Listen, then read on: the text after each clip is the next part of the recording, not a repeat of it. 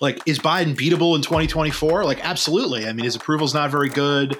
There are concerns about his his capacity to to do the job, et cetera. Um, but a lot of it's just going to depend on what the alternative is, because these things, as we found out in 20, even in the 2022 midterm, you know, midterms are often referendums. That election was not, at least not in a lot of key places. Welcome to Politics is Everything, the podcast of the Center for Politics at the University of Virginia. I'm Carah Ong Whaley. And I'm Kyle Kondik. So, Kyle, let's talk about the State of the Union address that happened this week. Um, you have a new piece out with Miles on the crystal ball that talks about the State of the Union and what it might mean and puts it in historical context. Um, one of the things you kind of noted right away early on is just the way in which State of the Unions are pretty formulaic. And I wonder if, you know, we might start by talking about whether or not we should rethink how the State of the Union is carried out um, and whether this kind of speech really matters anymore. You know, it's interesting because viewership for it really is is typically very high. I mean, it's usually one of the most watched sort of, I guess, for lack of a better way of putting it, like television programs of the year. Um, the viewership for this one was a little under 30 million, which is actually pretty low. Um, yeah. It's it's pretty comparable to um, uh, to to the audience for Biden's quote unquote first State of the Union, which I guess the, the first one a president does is typically not it's not really referred to as State of the Union. It's a, you know it's an address to Congress.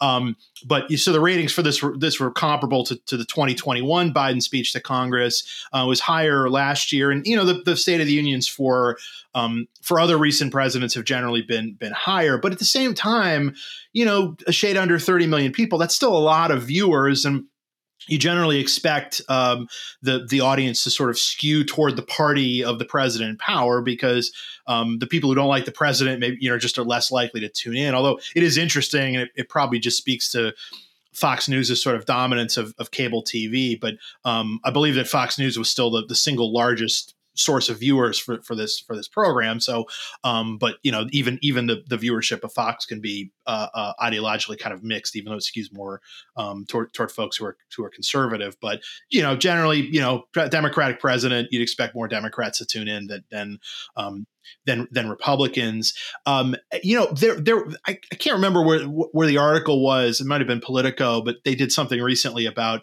some proposals to try to um, change up the State of the Union. Uh, I think at one point um, Obama wanted to take the speech to Ohio. Um, in I think in the mm. I think it was 2012 to you know for sort of make it more of a campaign event. Um, we have seen in um, for instance, in Ohio, um, when John Kasich was governor, he took the state of the, state of the state on the road, which I kind of thought was sort of a cool innovation. But I don't know if Congress would ever go for that, and, and that that idea seems to have died. Um, but also just the the sort of routine of it, you know, sort of rattling off accomplishments the president asking for things for Congress, you know, looking at people in the audience to highlight certain things.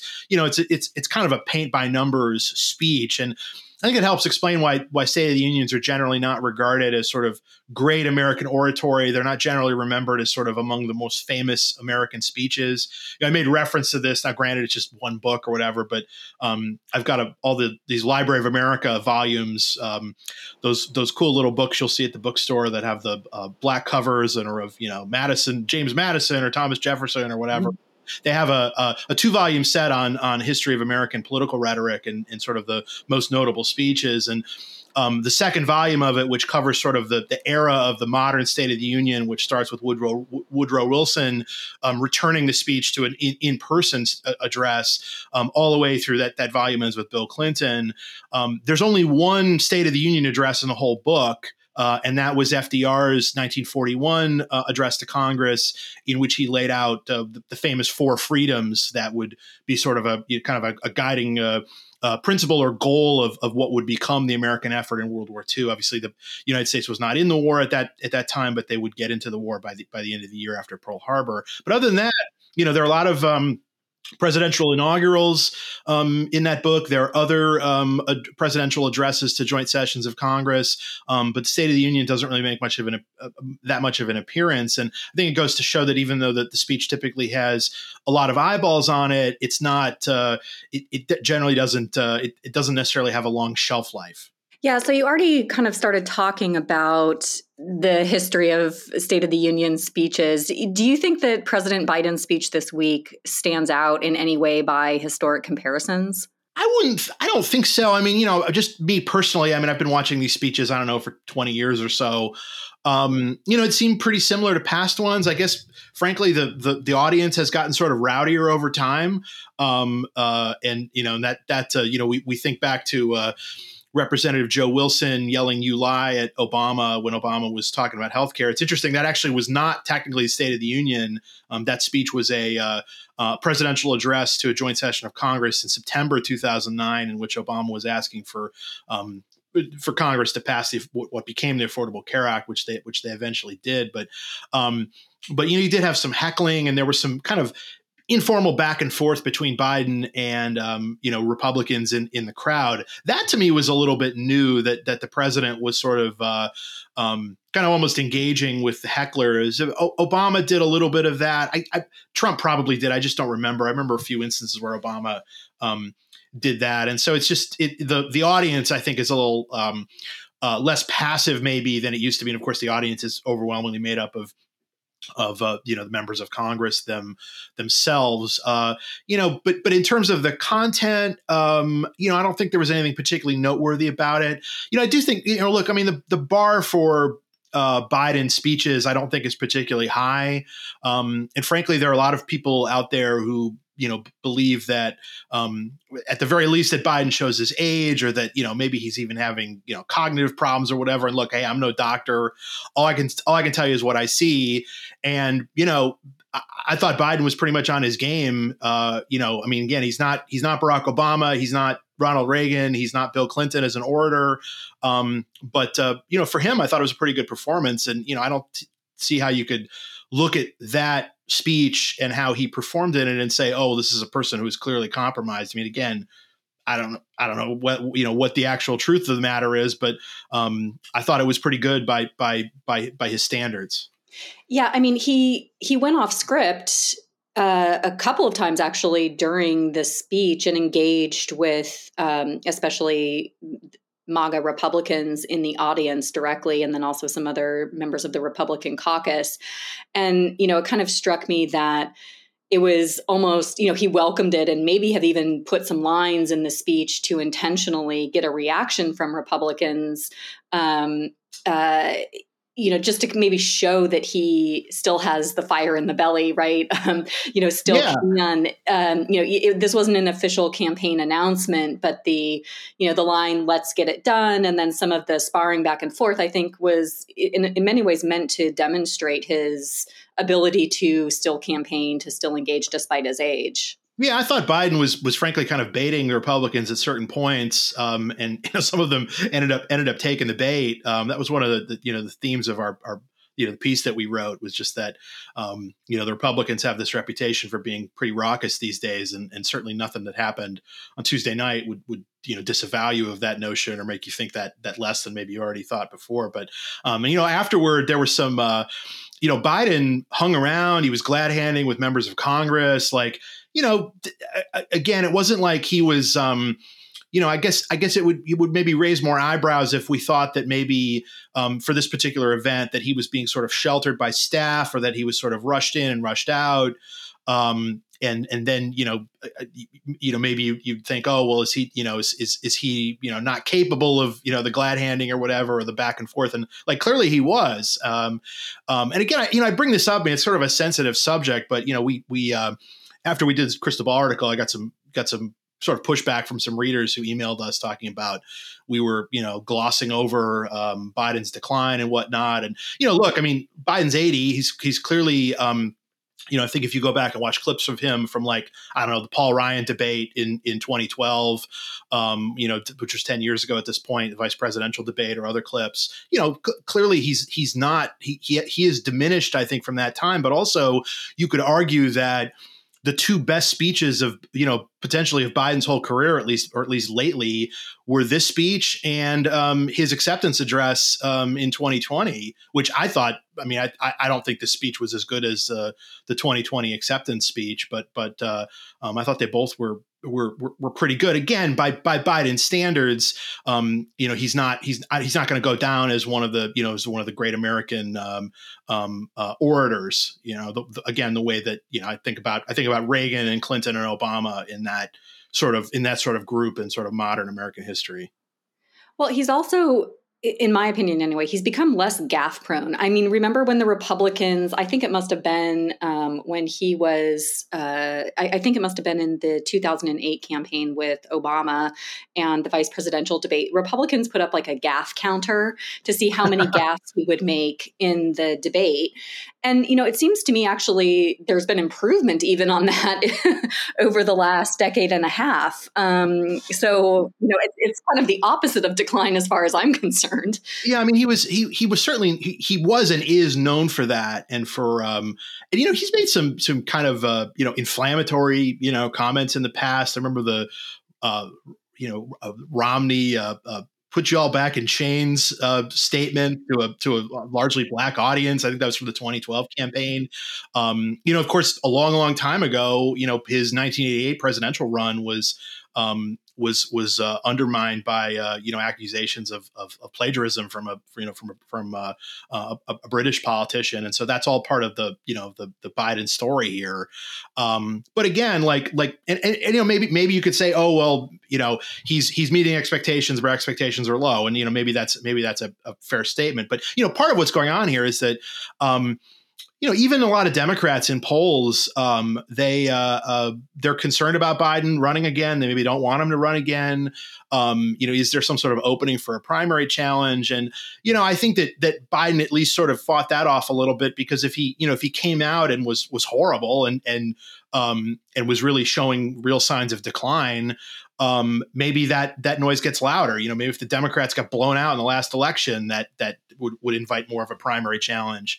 Um, but those things didn't happen, and so you know that was another thing we got into is that you know the uh, Biden seems to be in pretty decent shape for winning the nomination again, even though you could point to polling that shows, hey, this guy's support is really soft. Yeah, there seems I, maybe we can talk a little bit more about approval here, and then I do want to go back a little bit more to the substance of the speech. But um, you know, how does Biden? You talked a little bit about where he stands um, uh, on approval this week. So I wonder if you can dig into that a little bit, um, and and where is he now relative to where previous presidents were?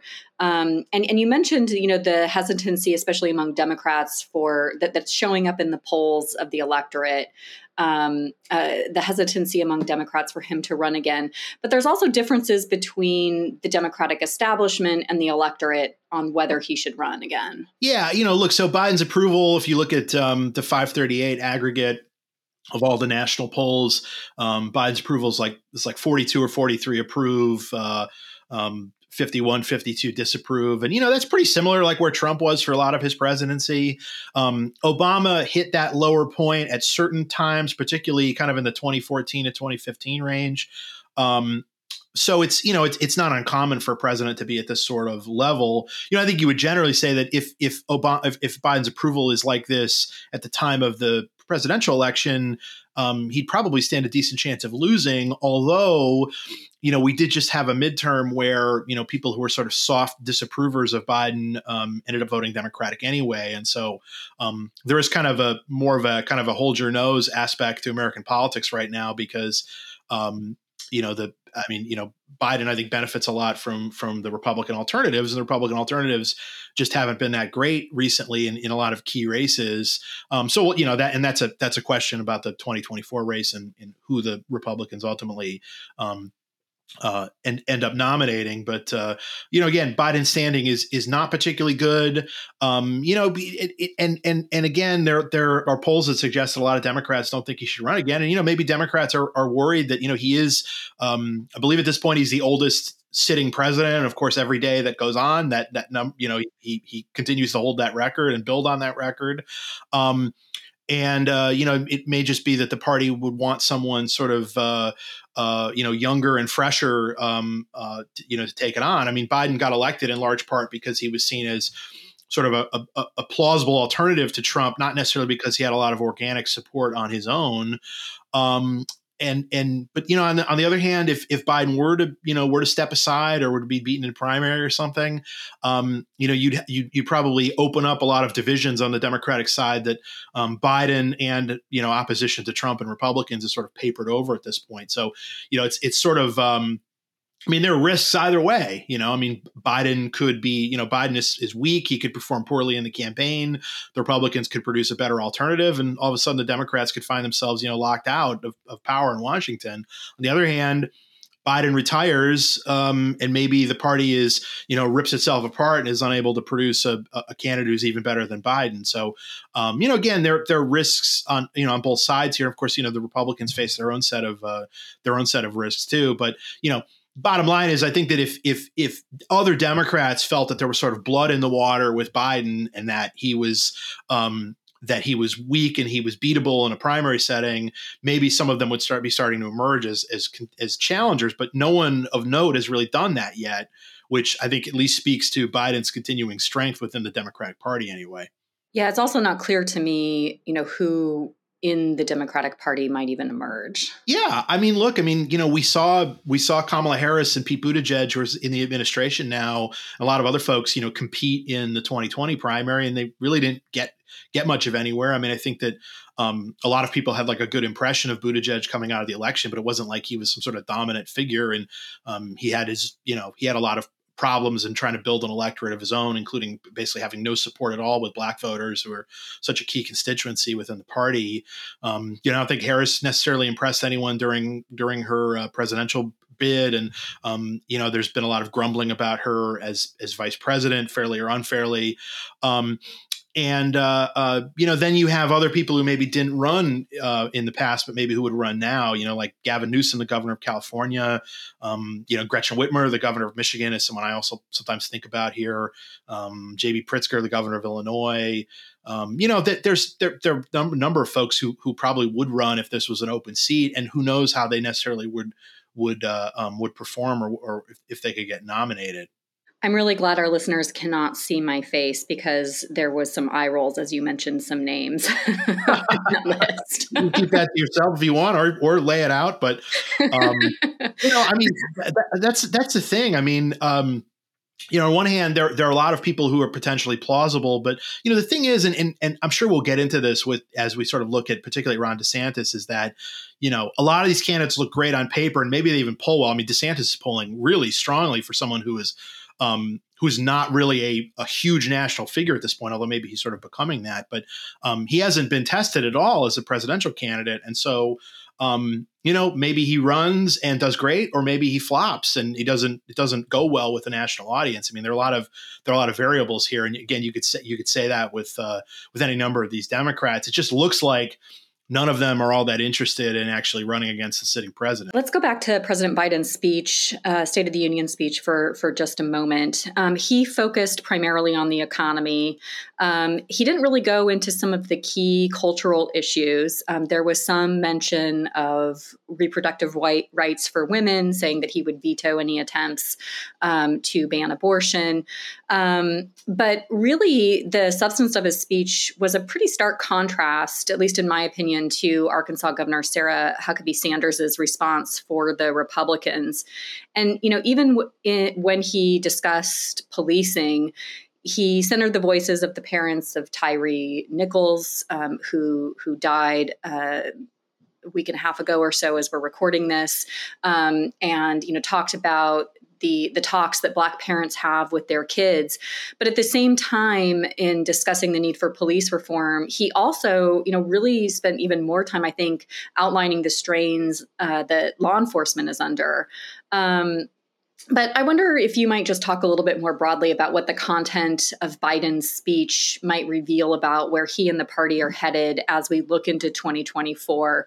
Um, you know, another kind of key aspect of it was his emphasis on bipartisanship. I mean, kind of right out the gates, he he talked about signing over 300 uh, bipartisan pieces of legislation. You know, he throughout the speech talked about you know trying to work together um, uh, and and I think you know my favorite was sort of the opening laugh line about you know uh, you know f- looking to work together, but hopefully that wouldn't ruin your. But I know that might ruin your reputation as he looked to Kevin McCarthy. I thought you know the, the, the sort of the front end of the speech, really the first half or even more, was was a lot of just kind of like old school New Deal Democratic Party stuff. Um, you know, talking about manufacturing, talking about infrastructure, talking about jobs.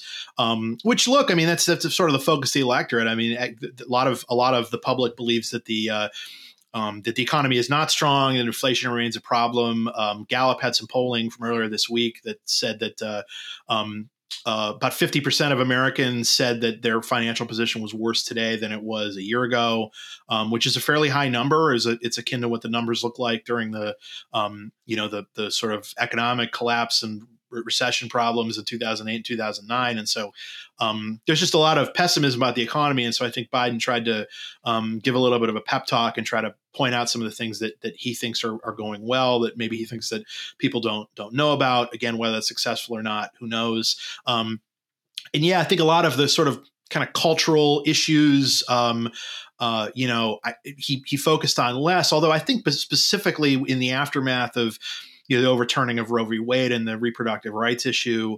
Um, I don't necessarily know if Biden needs to talk about that that much for it to be a motivator for people because I, you know, it's it's it's obviously it's a super important issue uh, for people on both sides of that divide. And you know, look, I mean, I think that the um, you know, people who supported Roe v. Wade um, are probably more likely to be motivated by it going away than than than those who oppose it, and and, and now they've sort of gotten gotten their gotten their wish. Um, and so, you know, it kind of reminds me in some ways of like in the 2018 campaign, um, Democrats didn't really talk about Trump that much. Um, and it was in part because they didn't have to, because they knew that their own voters were extremely motivated by that. Um, and the same thing may be true on the reproductive rights issue. And again, it's, you know, a lot of the stuff Biden talked about and wants to do, he's not going to get through Congress anyway, because Republicans control the House, and so there, there isn't going to be anything um, that comes out of the House on that on, on the reproductive rights issue that the Democrats are going to like anyway. Um, you know, maybe there's a Supreme Court fight over the next year or two that that where that issue sort of um, uh, becomes becomes more sort of a, a, sort of a top line national talking point. But the motivation, I think, is is still there from a political standpoint. And so I know I know people said, "Oh, well, I think you focused on it for you know just a few lines, basically." But um, but again, I think that that it's it's still front and center in a lot of people's minds and is going to continue. All right. So one final question for this week, Kyle. You noted the sparring between, especially Marjorie Taylor Greene, um, the comparisons, all the memes on the internet um, to Cruella de Vil. Um, also, I saw a lot of howler monkey comparisons, uh, and also Speaker McCarthy's shushes um, uh, to some of the Republican caucus. You know, what does this really reveal about? members of Congress and any potential for uh, moving forward? You know, look, I mean, I think that that clearly the relationship between the White House and the Democratic controlled Senate and, and the Republican House is, is going to be strained. Um, there's a lot of animosity there. Uh, of course, we've got this debt ceiling fight coming up later this year. The threat of default is there. Um, if there's no you know agreement reached or if the debt's obviously if the debt ceiling is not raised um, but beyond that i thought that you know one of the just the takeaways for me, and I talked about this in the piece, was that um, you know part of the Republicans' problem, I think, is just that that you know, like Sarah Huckabee Sanders was talking about the divide between. Uh, um, uh, uh, you know, basically being uh, being normal or being crazy, and you know, she wasn't talking. She was trying to say that about the Democrats, but I think for a lot of voters, her own, you know, Sarah Huckabee Sanders' party is is deficient, or they come out on the wrong end of that, and that's cost them some elections and I you know, I thought that, that Sanders' speech was was pretty heavy on sort of culture war things that I think a lot of people who are kind of plugged in and pretty conservative would be nodding along with. But for the general public, I don't necessarily know if um, some of those things really really register all that much. And you know, the the the behavior by some of the members, you know, clearly Kevin McCarthy wanted his own caucus to be um, to, to be sort of less engaged and, and more quiet, and they just weren't. Um, and you know, Democrats, I think, are just going to continue to try to make the case that um, well, you know, whatever you might think of us, the other side is just ill-equipped to govern, that they're they're irresponsible and immature. Um, and you know, in its own small way, I think that that what happened on Tuesday maybe maybe sort of reinforced that. So um, there's just some I don't know, growing up to be done on the Republican side if they really want to maximize their electoral position. Um, and uh, you know, we, I don't necessarily know if we've we really we've really seen a whole lot of that. So, um, you know, that's just something to keep in mind as we move ahead here, because you know, ultimately, like just to just to tie a bow on this, like is Biden beatable in 2024? Like, absolutely. I mean, his approval is not very good. There are concerns about his his capacity to to do the job, et, et cetera. Um, but a lot of it's just going to depend on what the alternative is, because these things, as we found out in 20, even in the 2022 midterm, you know, midterms are often referendums. That election was not, at least not in a lot of key places.